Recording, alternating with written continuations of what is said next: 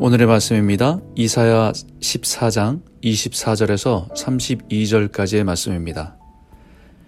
이사야 선자가 활동했던 당시에 세계 가장 강력한 나라는 아수르였습니다.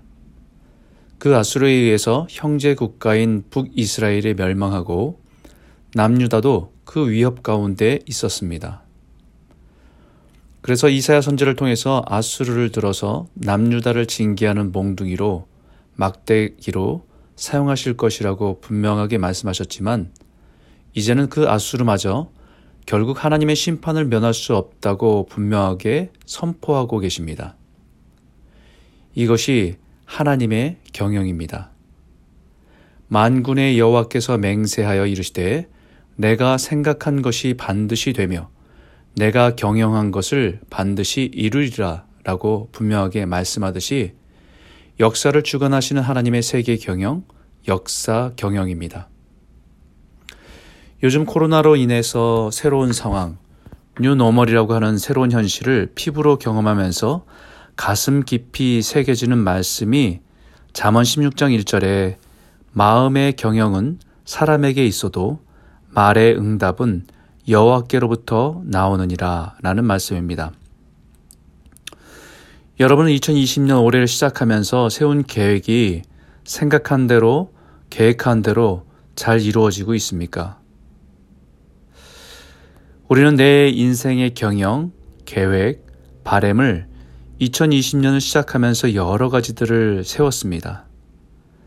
그리고 나름대로 그 세부, 세부 계획까지 준비했습니다. 그러나 그 모든 계획과 경영은 내가 할 수 있지만 결국 그것을 응답하시고 이루시는 분은 하나님께 있음을 정말 깊이 체험하게 되는 그런 시간들입니다. 그래서 사람이 마음으로 자기의 길을 계획할지라도 그 걸음을 인도하시는 분은 여호와시니라 라는 말씀을 더욱 인정하게 됩니다. 하나님께서는 우리에게 분명하게 말씀하십니다. 내가 생각한 것이 반드시 되며 내가 경영한 것을 반드시 이루리라. 반드시, 반드시. 하나님의 계획과 뜻을 이루시는 분이십니다. 지금 눈에는 아수르의 힘이 영원할 것 같고 아무도 그 나라를 대적해서는 안 되는 상황처럼 보입니다. 차라리 아수르 편에 서는 것이 나라와 민족의 생존을 위한 지혜로운 정책으로도 보입니다.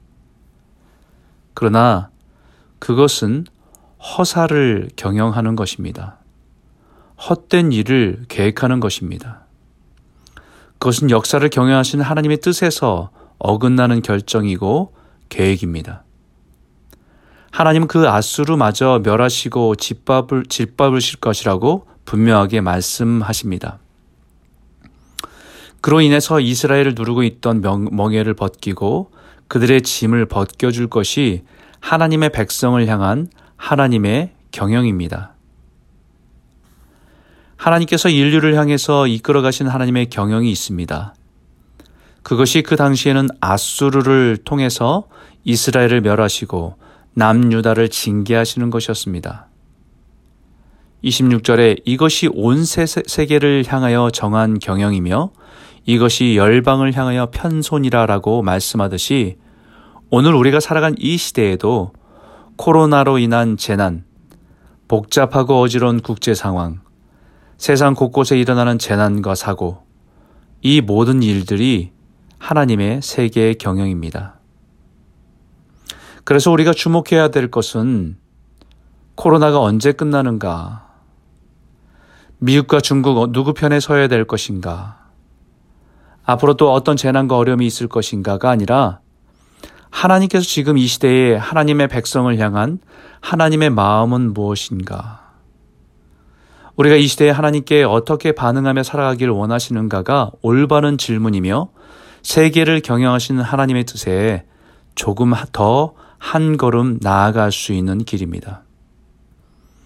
그래서 잠언 16장에도 결론으로 너의 행사를 여호와께 맡기라. 그리하면 내가 경영하는 것이 이루어지리라 라고 권면하는 것입니다. 하나님은 세상과 역사를 경영하시고 우리는 우리 인생을 올바로 경영하는 유일한 길은 계획하는 것이 아니라 맡기는 것입니다. 우리의 모든 인생의 크고 작은 일을 여호와께 맡기는 것입니다. 그럴 때에 비로소 하나님은 우리를 통해서 하나님의 세상 경영을 온전히 이루실 줄 믿습니다. 사랑하는 성도 여러분, 오늘 하루를 하나님께 맡겨보시기 바랍니다. 우리의 경제, 안전, 미래, 자녀. 능력이 없는 우리가 계획하고 이루는 것보다 완전하신 하나님께서 저와 여러분을 통해서 행하시는 그 놀라운 역사를 경험하는 복된 하루가 되시기를 주의 이름으로 축원합니다.